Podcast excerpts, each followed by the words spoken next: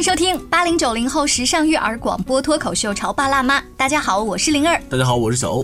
看小孩子的作业卷子错题，有的家长就会说：“哎呀，你看看，你看看，你这次要是不粗心，你就可以考满分了。”嗯，就特别耳熟这话。从我们当年到现在，我们讲我们的孩子，粗心成了那个黑锅。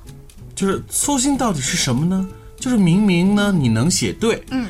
但是因为当时你没有发现，嗯你疏忽了什么东西，然后导致了就是错误的。粗心可以放在任何学科，嗯，以至于在我工作这么多年之后，我仍然也会有粗心的地方。比如说，我目前的工作主要是来做制作的，对吧？制作你要面对你的制作电脑，你有很多程序，有的时候明明哎，怎么这个话筒不响？哎，那个通道不响？哦，我没打开那个地方，就是你粗心去做了一件事情。那你想想看。从小孩到大人，我觉得吧，人的这一生，可能粗心这个东西是不可能彻底消灭的。但是你上班了之后，你就是自己再把那个麦克风打开就好，你把那个线头接上就好，你自己说，哎，我刚才怎么粗心了？上学时候不一样啊，家长会说呀，老师会说啊，所以今天我们直播间为大家请来了孙林老师，欢迎您。但是您今天是不是带来完全不一样的观点？世界上没有粗心这回事儿啊？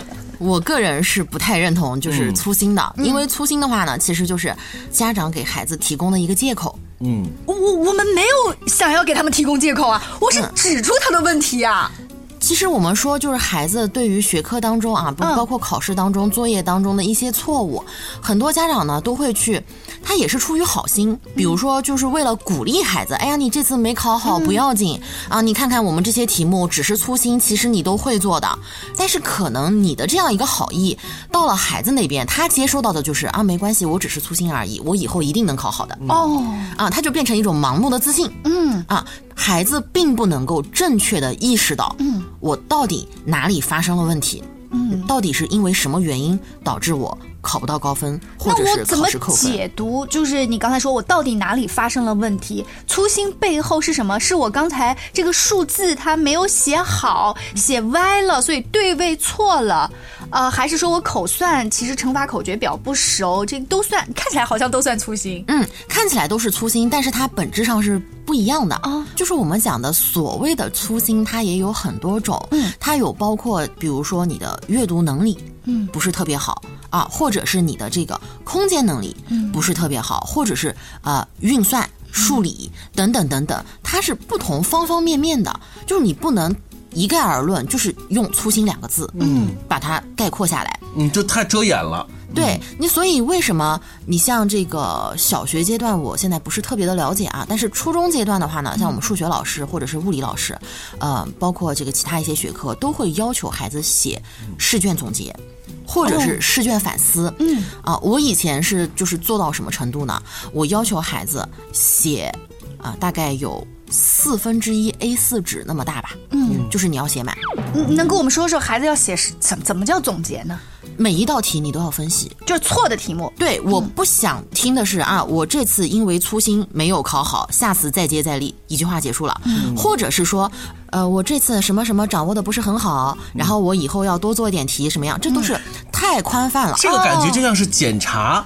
是个检查书，就告诉大家我错了，对不起，下次再改。对，但是你要求大家的写的这个看上去不是检讨书，我要你写的是反思，就是你没有考好，我不需要你去好像很愧疚面对老师一样，或者怎么样啊？我这次没考好，我很内疚，我下次一定保证。我不需要你做这样子的保证，所以我针对我的每个学生就是你直接分析题目，嗯，你这个题错在哪？你把你的每一个错题写一遍，嗯，就是写一遍原因。那有些孩子他会说，那老师有些题目我真的不会反思，或者是我也不知道我到底为什么写不出来。那我就会说，你在能力范围之内，嗯，去反思总结，你处理那些你可以处理的好的题目，你再看看，再审审题，想想能不能做好。嗯，所以一般呢，我班里的学生试卷发下来，我是不会直接讲试卷的，你回去先写反思，然后先订正。嗯，第二天我收上来批改完了之后呢，我再统一的去讲解。很多孩子在这个过程当中，他可能哎有些题目他自己就想一想，哎已经订正好了，已经做对了，那他就会在这个过程当中他去发现问题。我第一遍为什么没做对？那为什么我第二遍自己再仔细的想一想又能做对了？他自己慢慢的他就能培养出这种处理问题的一些方法。呃，刚孙老师讲的这个，我也在一些学霸的笔记啊，或者一些什么学习的那种书籍上面看过。一种是单元试卷下来，还有一种就是叫错题本。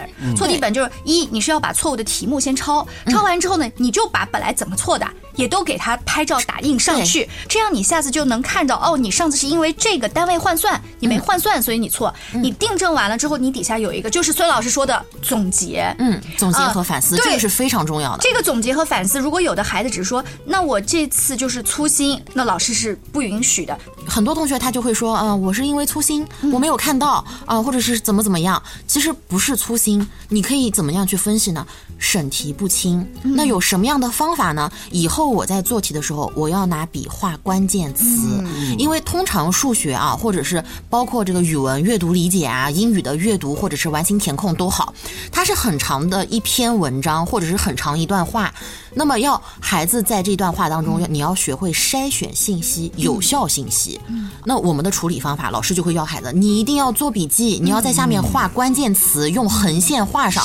很多孩子他是不屑于做这个的。嗯啊，其实这个非常关键。有些人甚至还觉得，哎呀，我要保证我的卷面的整洁。哦，不需要。我有一次请教一个重点学校的老师，他给我看了一个他们班学霸的卷子，他拍给我看，他说：“你看一下他的题目，有一种是。”画了一个圈儿，画了一个波浪线。我说这是什么意思？他说这就是无效信息。嗯，他把它划掉了。还有一种就是刚刚孙老师说的，这是关键词，这个地方用了厘米，底下又用了分米。嗯，这说明这个孩子自己在互相切换。是，然后他会在那个分米的地方又标了一个小小的数字，把它换算成了厘米。对。然后我就说，那其他的孩子不这么做吗？老师给我看了不同的卷子，就是不同的孩子，光从卷子的题目还没看到答案呢，你就能看出来谁是学霸了。所以，孙老师像这种认真审题的这种方式，也算是我们作为一个老师，嗯，应该要在课堂当中告诉给孩子们的。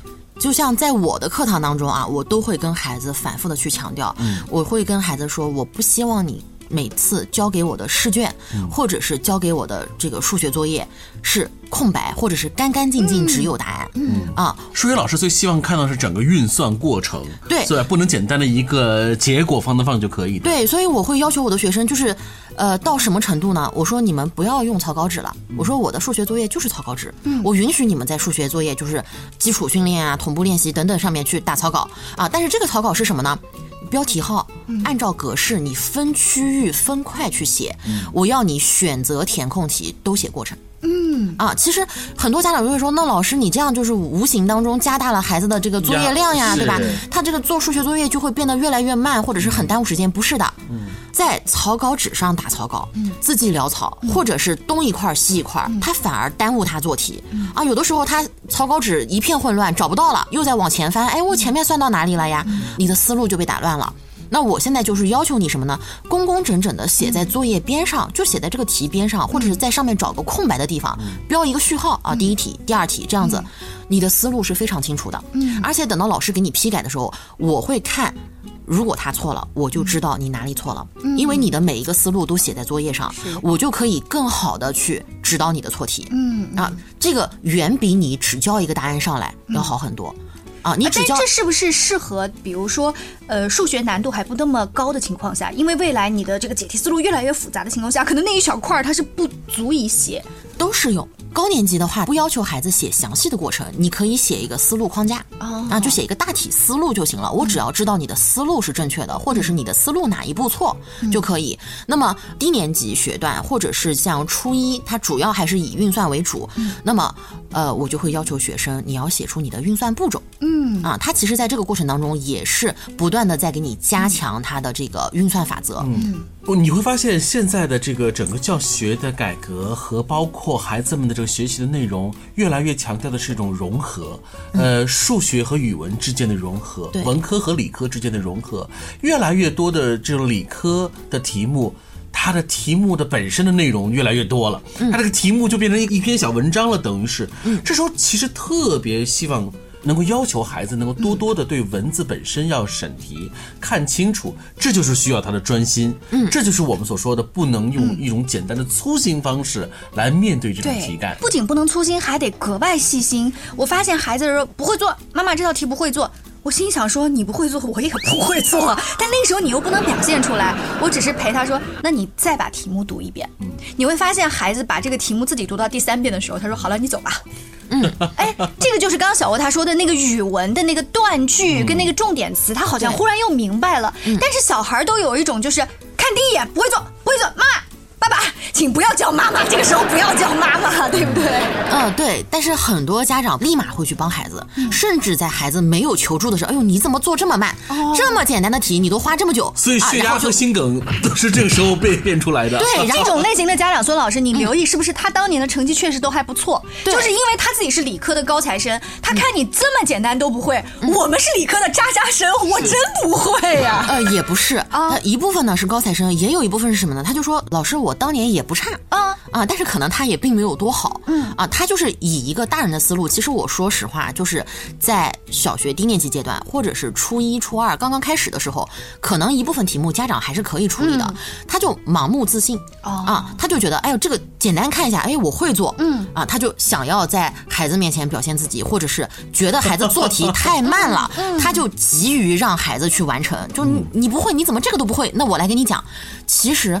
呃，很多大人的这个思路，孩子是不理解的。你的学生跟你吐槽过吗？说爸爸妈妈跟我讲了，好讨厌，我不喜欢他们跟我讲。会有，我我以前就是就是在我孩子还没有出生的时候，我有的时候会被学生留到晚上八点多钟才回家。啊，他就说老师，我真的不想回家写作业。你是被学生留，不是你留学生到八点。对，因为我班上真的有几个学生，他就是属于什么呢？他愿意留下来。他说老师你不能走。他说老师你放学要等我啊。然后他就是说，我想在你这里把作业写完。那我们就会觉得，那既然你主动提出了，你又非常愿意学习，不是那种看起来的假努力，他是真的，就是周围再吵，他安安静静坐在那儿，他一题都不问你。所有作业处理完了，他再统一过来让你检查去问你。其实这个习惯就非常好。然后这样就帮了他一个学期之后，他真的就是初二基本上班级前五名，从四五十到九十多分。这这种逆袭的背后，到底我们能够总结出什么样的道理呢？我们稍微休息一会儿，广告之后，欢迎大家继续收听《潮爸辣妈》。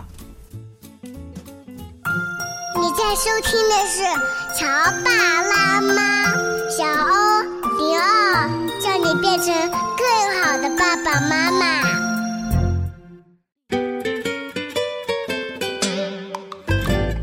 广告之后，欢迎您继续回来。今天小欧跟灵儿要把从我们小时候就经常啊被批评的粗心这两个关键词，在滴溜到现在，因为我们也会讲我们的孩子粗心，但是到底哪里粗心呢？今天我们请专业的老师来鉴定一下。有请孙老师，欢迎孙老师。孙老师刚刚上半段讲的那个逆袭的孩子，他当年是是因为粗心，所以才考四五十分，后来改掉了粗心的毛病，就考到全班前五了吗？呃，可以这么说，但是他的粗心呢，就是。不是单独的某一个方面，他其实后来就是把这些问题非常就是细节化，嗯，细节到就是不同的方方面面去，然后去注意去改善。你比如说以前他刚刚到我们班级来的时候，初一刚到班级啊，那考试考不好，就是老师我不会啊，计算问题呢，就是老师我这个觉得我是粗心了，我下次肯定能做对。然后呃，他就是每天留我，我是被学生留，留到七八点，然后我就带着他。孩子是自己不会去分析问题的，嗯，为什么他就是一概而论的说成是粗心？因为他找不到问题在哪，他只能用粗心两个字来代替。是啊，包括很多不懂的家长，可能他也就只会说，哎呀，这个都是计算，对吧？你看你这个会做，上一题会做，这题为什么就不会做了？那肯定就是粗心呀。其实不是的，我我们要在。这个过程当中，教孩子怎么样去发现问题，怎么样去正确的诊断，嗯。啊，所以他就是，呃，每天晚上留下来，我通过给他处理作业呢，我就会让他在旁边写反思，啊，比如说这道题他错了，我就让他用红笔，我不要你订正，我要你写什么原因错，啊，比如说计算题很简单的，去括号要变号，啊。他不记得，那你在这套题旁边就写，括号外是负号，去括号记得变号，就是提醒自己，加深印象。但是你看，这明显就是，如果你让我们其他人看，哦，他去括号，他没有去变号，嗯，知识是学过的，嗯，同时又很简单的知识，嗯，他他没有做，那这这就是粗心。但是其实你看，我们并没有用一个简单的粗心来去定义它，我们就直接要说出它的本质。本质不是粗心，而是他在这一块知识点他没有运用。嗯，对，就是你光背运算法则，他肯定孩子都会背啊。很多家长他就是做到什么呢？啊，老师让我抽查，好，那我就抽查书上定义啊，你就背啊，一字不落，好，可以了，通过了。嗯，但事实上是什么呢？孩子不会用。或者是他想不到去用，所以你就要不断的加深印象。就好比这个我们在初一啊学这个有理数的这个加减乘除运算法则也好，什么同号相加取相同的符号并把绝对值相加等等等等，对吧？就是孩子背起来就跟顺口溜一样，他背的也很快。但是真正到计算的时候，他不按照法则来。你刚才让孩子拿红笔在旁边写一下，加深印象。一是反思，二是。就是好像提醒，对，它有点像是什么呢？像我们学英语单词，比如说 school 这个单词，第一次出现，学校旁边标了，下一次出现又不记得了，那你就再写一遍，嗯，你多写几遍，你总就记得了。对，就它其实就是一个很正常的现象，就是我们讲的这个遗忘，就是你任何一个人，包括你学习也好，包括你去记一些其他的东西也好，它都是有一个遗忘曲线的，啊，而且这个遗忘呢。可能啊，你这个今天记，明天就忘掉了一大半，啊，所以就是我们讲了遗忘和复习之间的一个关系，你要不停的复习巩固，或者是加以运用，这样去训练，只有你越用，才能够越熟练，才能够。啊，在不断的这个总结当中，去避免类似的相同的错误。所以你看，错题本本身的出现，那现在以前我们都是自己去画一个错题一个空间，现在你看，你去一个文具店，文具店都能买得到，买到现成的。所以这种现成的东西，它存在的意义是什么呢？就是能够帮助或者是提醒我们所有的家长和孩子，我们真的要学会运用这个错题本，而不是简单的把它当做是一个本子来用。嗯，那么你需要做到的就是。破除粗心这两个字，然后去回到本质，他到底是哪里是做错了？对，要抓到细节。老师他有一个厉害的，就是他对整个册子的数学知识他是融会贯通的。那比如你刚刚说那个学生，他这个错了，他是那个混合运算或者是变号错了，你知道你怎么再给他找一个类似的题目，再去考他，对不对？对。但是家长不知道，家长可能都不一定能提炼出这个重点，又怎么找一道类似的题目再去测他呢？呃，其实这个东西不用太频繁，你不用说我每天都要坚持去做，或者是每个星期都要去坚持去做。错题本呢，呃，我们建议是一个星期。总结归纳一次，但是这个如果您的孩子真的没有时间，或者说他这个年龄段比较高，高年级学生他没有这样一个精力去再去抄写题目，可以打印嘛？嗯。啊，我们可以家长打印或者是复印之后，你直接把题目剪下来，然后贴在那个错题本上，就贴着备用。现在还有很多高级的什么喵喵机、喵喵机，哎，它就是打印错题，就直接拍照，然后就打印出来，对，一模一样的，像扫描机一样，然后它自带胶纸，嗯。所以在高级文具店都能看得见这个东西。对，然后呢，就是统一在什么时间去做呢？比如说这个期中考试前的半个月，嗯啊，或者是提前一个月这样子，我们每天一题，让他，我不需要你去额外的找别的题目，你就做你曾经的错题。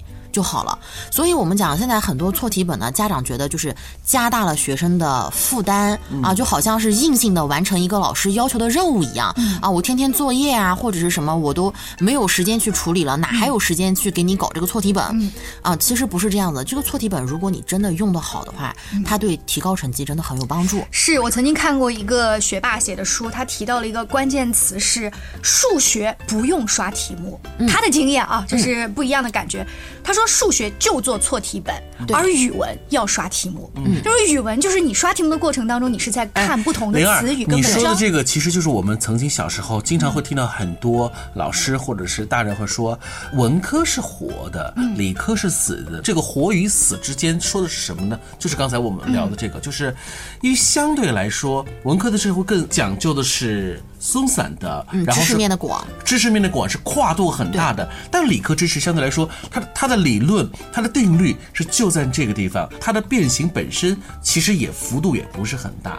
所以，如果你能够把你在之前做错的东西，重新用一种审题的方式写说明书一样的。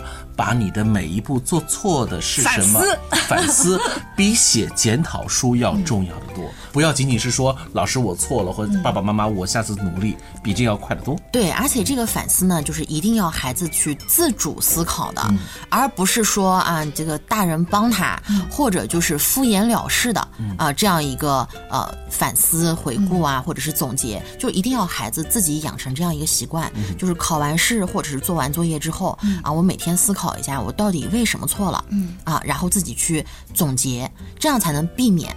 啊，以后出现相同的错误，由粗心带到错题本，再带到反思。你观察这个整个过程，反正我的经验是，抄题目孩子只是觉得累，但是他并不觉得难；订正他也不觉得难，因为老师已经讲过了。反思恰恰是最难的，对，因为孩子会看着那个错题本跟卷子说。我已经反思过了，我都订正过了，有什么可反思的？因为，很多孩子觉得订正就是反思。对，所以刚才孙老师讲的那个方法，恰恰是老师和家长在早期要陪着孩子一点一点去找什么叫这个反思。是，对。哎，你不觉得这是一个人生教育，是也算是一个人的呃一生需要去面对的问题吗？嗯。等你成年之后，等你走入职场之后，你真的是会有的时候会觉得，我需要静下心来，在每天晚上睡觉之前，我得想想看，我今天我在我的工作范围之内，我跟别人说。话哪些说的是不得体的，或者是我跟我某一个呃同事发生了一种冲突，这冲突背后到底是什么原因啊？我当然知道，可能我凶了一些，我发飙了，这是不对的。可是为什么呢？你的情绪的背后，你做错这个事情的背后，到底是什么导致的呢？这就像是我们小时候这个错题本上，你认认真真面对的错题，看这个错题到底是哪里？我觉得从错题本到我们的这个人生都是一样的。嗯，对，是的，呃，其实就是像我现在本身嘛，也是作为一个。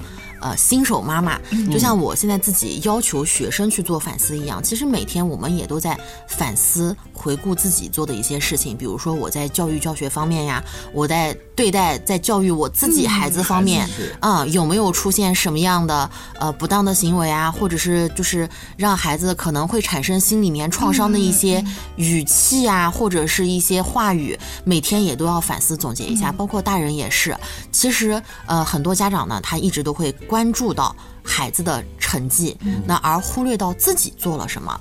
我建议啊，如果家长对这个部分特别焦虑的话，您每天。